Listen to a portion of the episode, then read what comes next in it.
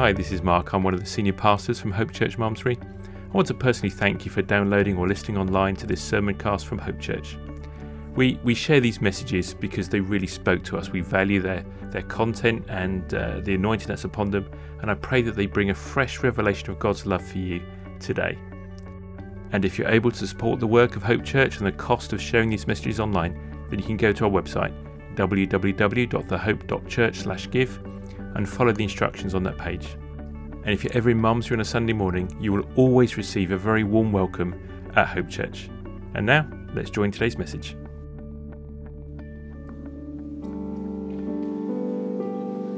It's so good to meet together, to worship together, to be aware of God's holy presence. But for those of you watching online, the same Spirit that is here is present with you as well. You're not missing out.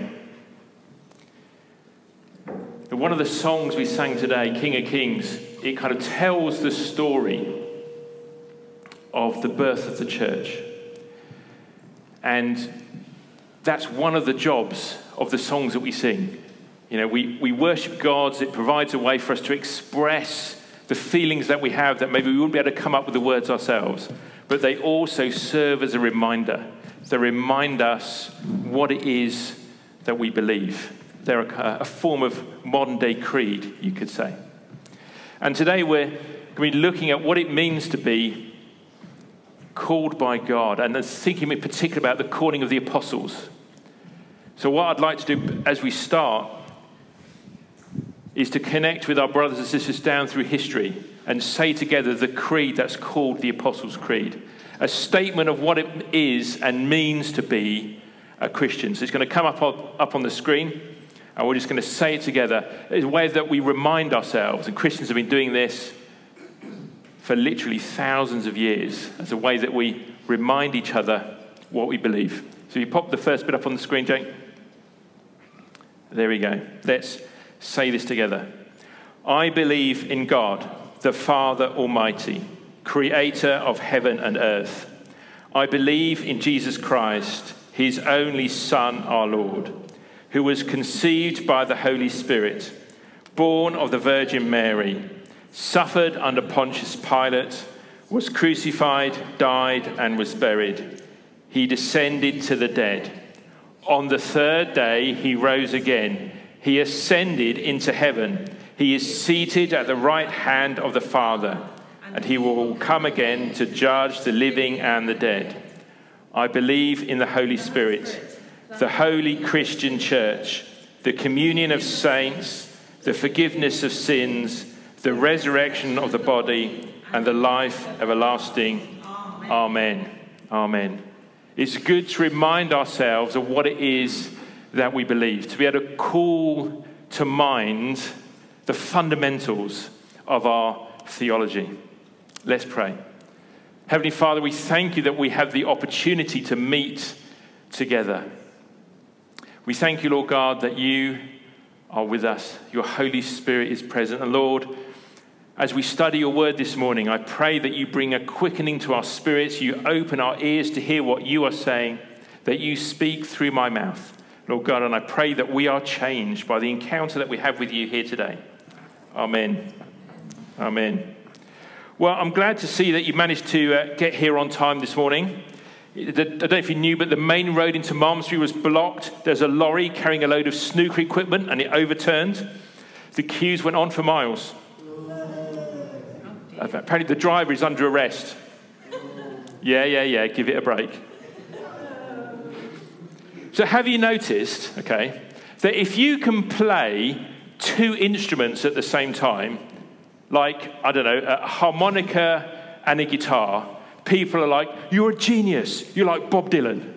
But if you just go that one step further, put some cymbals between your knees, suddenly people can't get away quickly enough. And it's possible to have too much talent. Some of us are burdens. Sorry, Howard, do you need some oxygen? Speaking of talent, there are some opportunities to join the team.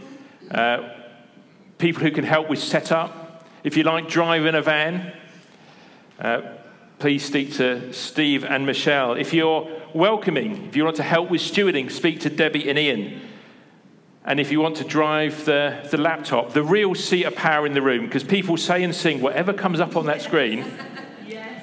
Then speak to me or Jake. But do it quickly, because he leaves. He's moving to another country at the end of the month when he gets married. And otherwise, we'll be singing to a black screen. Before we start this morning, I want to tell you a story. It is Christmas 1988. And a child is born. Well, actually two. Twin boys. They're born in a remote village in a hospital in Colombia. But one of these little boys is unwell. So he's taken away to the big city hospital in the capital city of Bogota.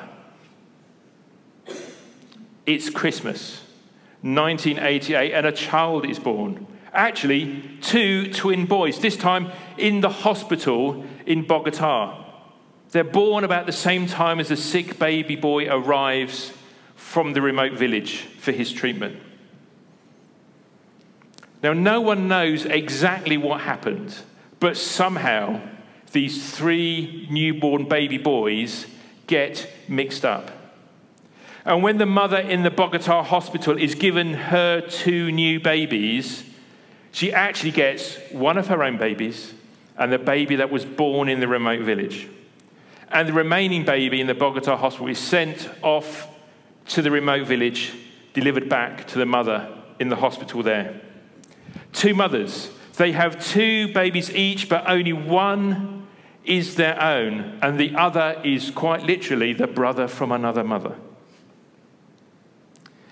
Now, when you have twins, they can be identical twins or fraternal twins. Fraternal twins are born at the same time, but they look quite differently. So as the boys grew up and their mothers noticed they didn't look exactly the same, they didn't think anything of it. The boys grew up in their family homes about 150 miles apart from each other, but actually worlds apart. The boys who grew up in the city of Bogota grew up in a well-to-do family surrounded by all that a modern city can offer.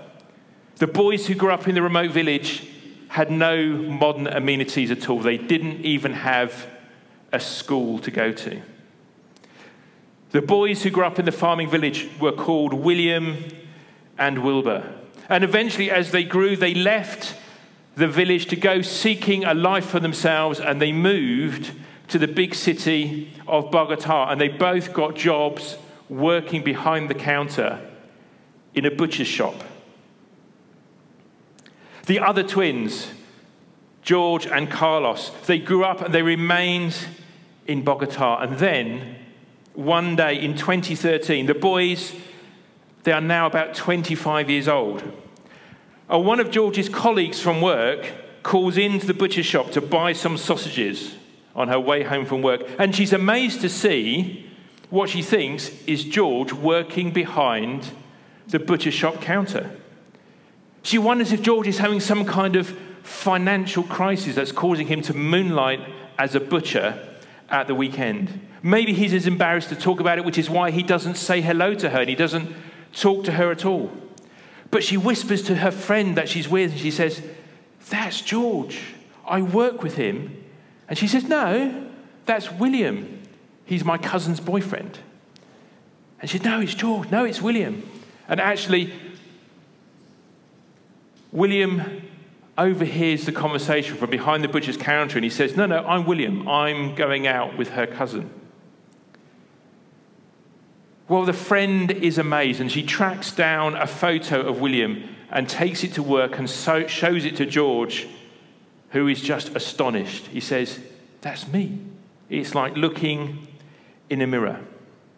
And one thing leads to another, and eventually these four brothers meet for the first time in Bogota. And here they are on the screen, aged about 25 years old. You know, even though they were separated at birth, the brothers discovered they had an awful lot in common. For example, Wilbur and Carlos suffered from very similar medical conditions as they were growing up. They both dated girls who looked very similar, with similar tastes and similar personalities.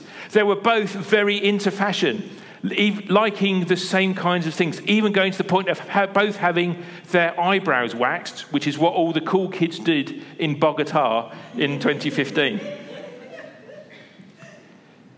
You know, this amazing true story was uncovered when one of George's friends went looking for some sausages for dinner, and she saw what she thought was her friend behind the counter in the butcher's shop. But he told her, "It's not what you think." And that's the title for today's message. It's not what you think. So often we cannot understand what is really going on in the situation we find ourselves in, because we bring with us all of our understanding and experience, which we think helps us make sense of what is going on. But so often what we're going through is not what you think. So today, as we continue our slow walk through the book of Luke and Acts, I want to explore the promises and the purposes of what it means to be an apostle. And I have an inkling the answer is going to be, it's not what you think. So turn with me in your Bibles, open your apps. We're going to Luke chapter 6, starting at verse 12. And it goes like this. In these days, he, that would be Jesus, he went out to the mountain to pray. And all night he continued in prayer to God. And when the day came, he called his disciples, and he chose from them 12, who he named apostles. Simon, who he named Peter, and Andrew his brother, and James, and John, and Philip, and Bartholomew, and Matthew, and Thomas, and James, the son of Alphaeus, and Simon, who is called the Zealot, and Judas, the son of James, and Judas Iscariot, who would become a traitor. Twice today, I'm going to mention Dr. Isaac. First of all, I'm going to say, it's Bible quiz question time. The question is, who was the first apostle? Any idea? Who was the first apostle? God, you're thinking. The answer is, of course, found in Hebrews 3, verse 1. Put it on the screen. What does it say? Consider Jesus, the apostle and high priest of our confession. Jesus was born and existed before Peter, therefore Jesus was the first apostle. But what is an apostle? Let's take a peek at the Greek. Apostle. It's a word that changed its meaning over time, okay? The word apostolos in ancient Greek originally was used to describe a dispatch or a message, usually one that was sent by sea. So the scroll or the important diplomatic message that was being sent to, try and avert a war perhaps, that scroll was apostolos. It was sent with authority. And then over time, the meaning began to change, and the word was ascribed to the person who was carrying the message. That person who was sent with authority, with a message, and the authority to make agreements on behalf of the sender. So it makes perfect sense that Jesus was described as the first apostle, the first in time, the first in stature, the first in authority, because he was the one sent by God the Father with authority to make an agreement with mankind. And that agreement was the new covenant written in his blood, started and finished in the Last Supper and upon the cross. So the word apostolos, it changed its meaning over time, a bit like the word Hoover. Sorry, Dyson friends. But Hoover was originally a brand of vacuum cleaner. But the thing, a Hoover machine, it turned into a verb. You Hoover your house, meaning you're going to vacuum clean it. Or Google. Google started off as a website. You use it to find things on the internet. But the word has evolved to be more than just a website. It now describes the act of searching for something online. you would say, I Googled for the answers to my homework. I Googled for the meaning of apostolos in ancient Greek. So by the time the New Testament was written, the word, the idea of an apostle, it now means someone who has been sent with a message and the authority to do things, to make agreements. It is a job description, if you like. And Paul includes apostles within his definition of the 5 pillars of the church. In Ephesians, in chapter 4, verse 11, it says, Paul's talking about Jesus. He says, Jesus, he gave apostles and prophets and evangelists and shepherds and teachers to equip the saints for the work of the ministry, for the building up of the body of Christ. So today I want to take a little look at these apostles. And where should we start? Well, we'll start at the beginning, and we'll answer the question, how do you make an apostle? How do you make an apostle? Make? You might be wondering, what do you make the apostle? Well, you appoint an apostle. Well, no, you make an apostle. If you look at the parallel passage in Mark's gospel that covers this same bit of the story, Mark 3, verse 14, it says, the New King James says, he appointed 12 that they might be with him and he might send them out to preach. But actually, we lose a little bit in the translation here, because a literal translation would be, then he made 12. Okay?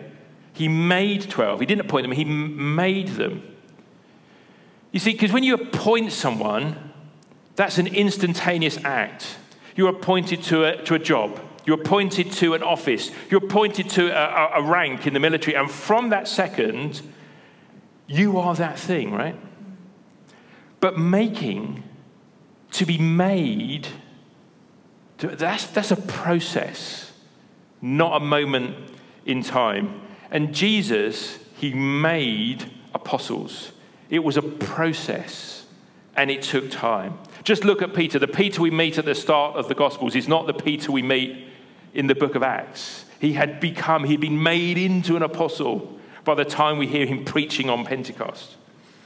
And this process aspect, okay, is true all over God's kingdom and in life as well. And sometimes we can confuse the instant of being appointed or the instant of being called with the process of God making us into the thing he's making us into. Being made takes time. Being made is being on a journey, and it requires effort, and it can be uncomfortable. And it's all too easy to opt out halfway through and give up while we're still partly unmade. And we can do this because we don't realize what God is doing. We think it should be instant. And because it's not instant, we think, well, maybe it's not working. Maybe I heard God wrong. Maybe I'm out of his will, and so it's too much like hard work, and I'm going to give up.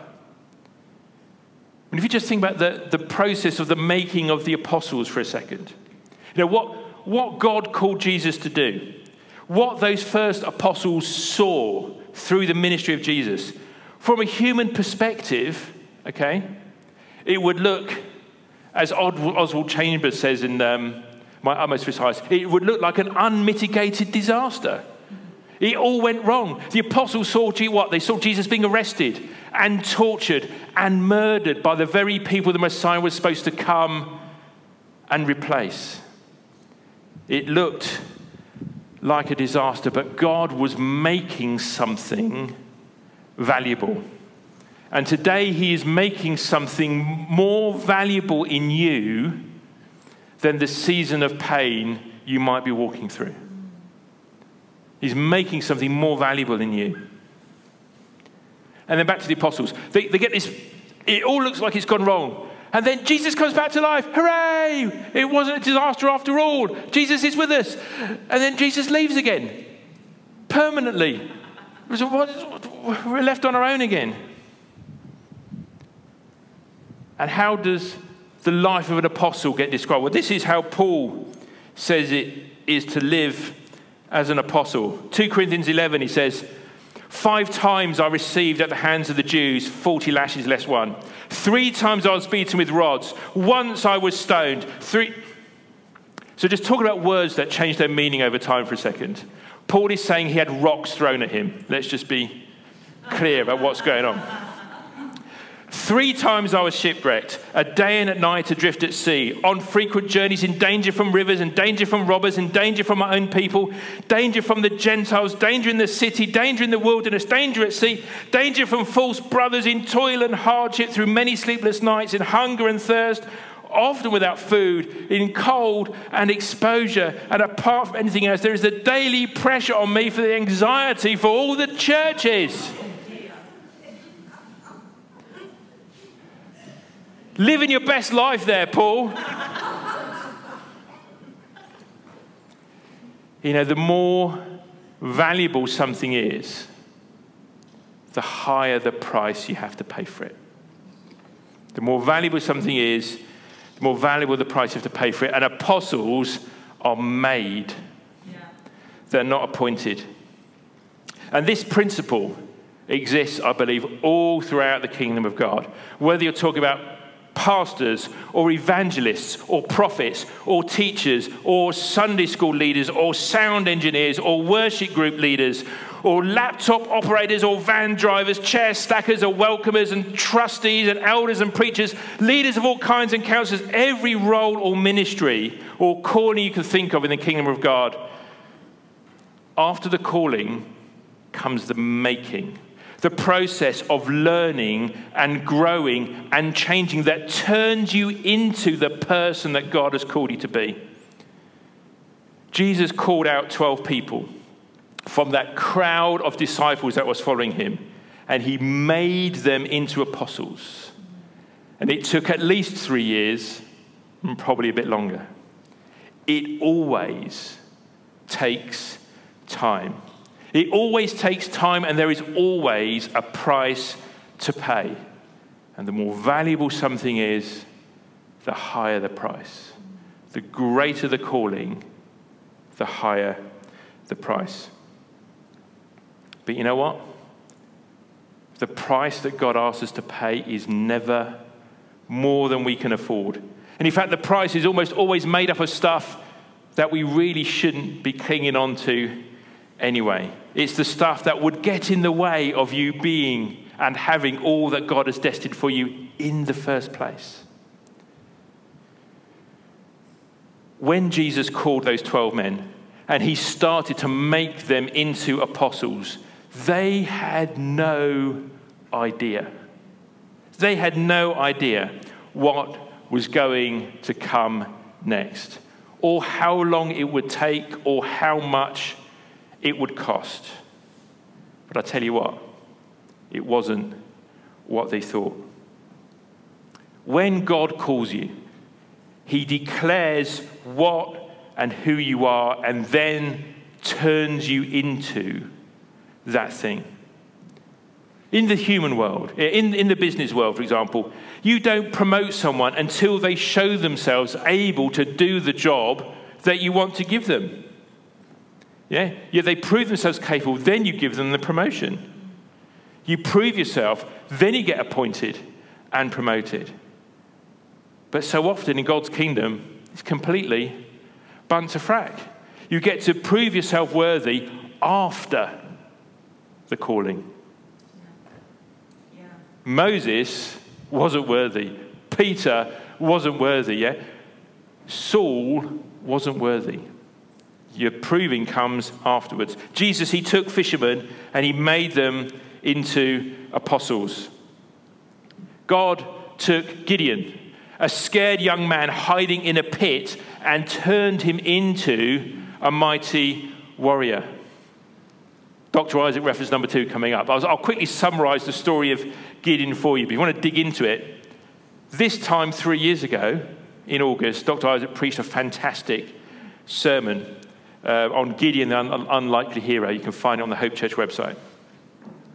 But to summarize the story of Gideon, okay, he was not a bold man, was Gideon, okay? He was beating or he's threshing his wheat in the wine press to hide from the Midianites who'd been coming around raiding the land where he lived.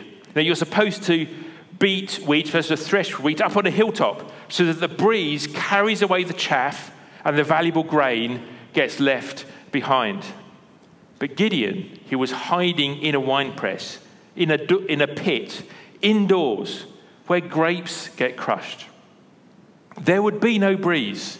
The chaff would not get blown away, okay? The wheat threshing was not going to go well. Gideon was in the wrong place. He was doing his job badly. And then an angel appears to him. And what does the angel say? Judges 6, the angel says to Gideon, "The Lord is with you, O mighty man of valor." Hiding in a pit, scared of your neighbors. Mighty man of valor. Clearly, Gideon wasn't being very valorous at that moment. He was timid. He was hiding. He was scared.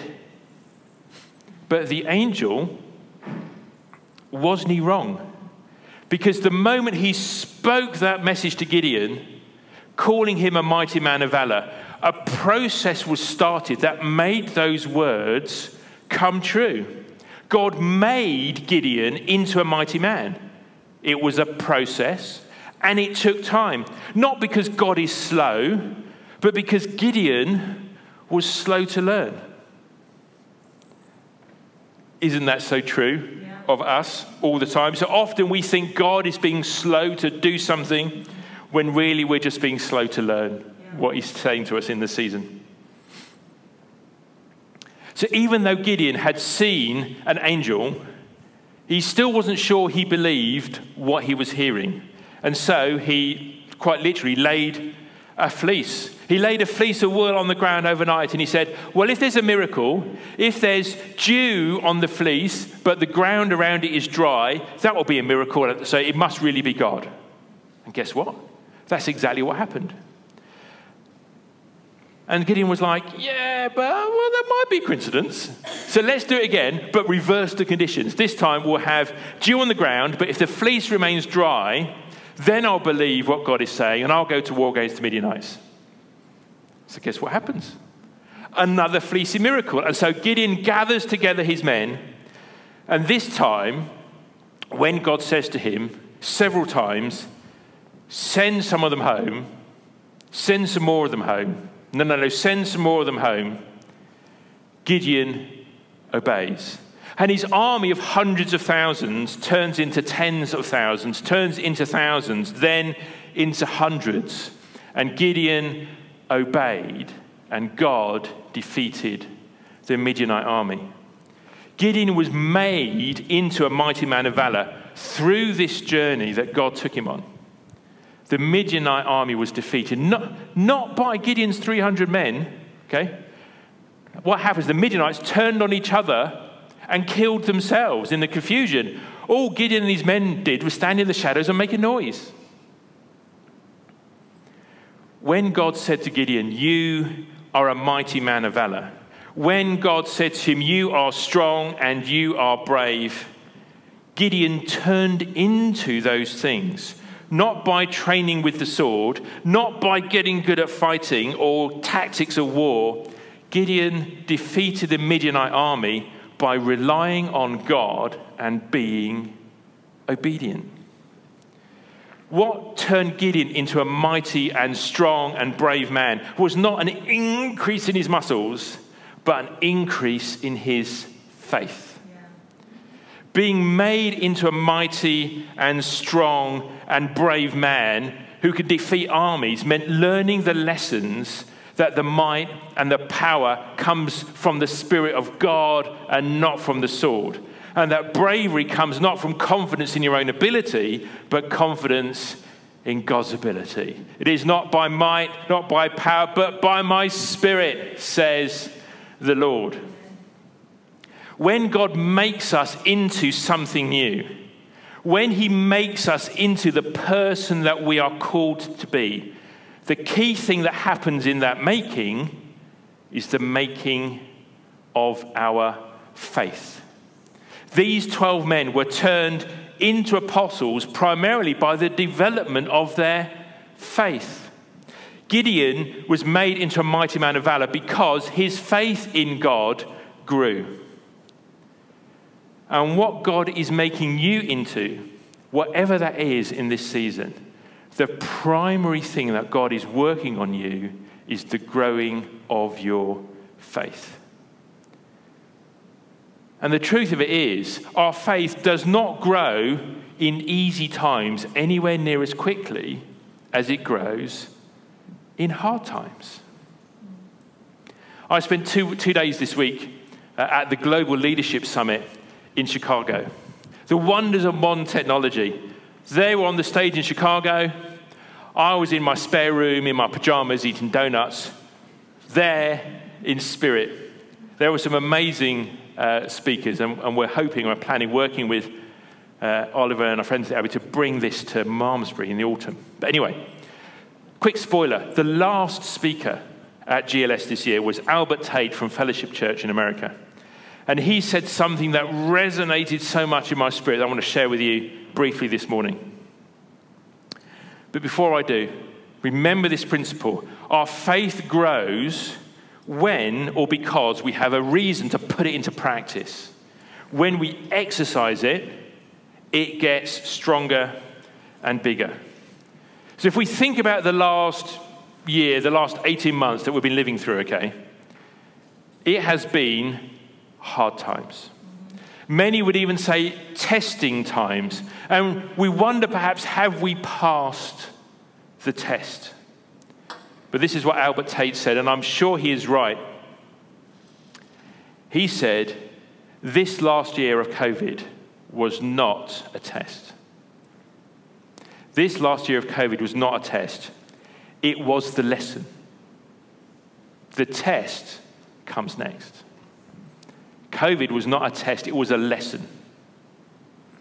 The last year was the lesson. The last year of COVID was a lesson of learning how to grow our faith, of learning what is important or makes a church or not, of what is important in family, what is important in work, what is important in society.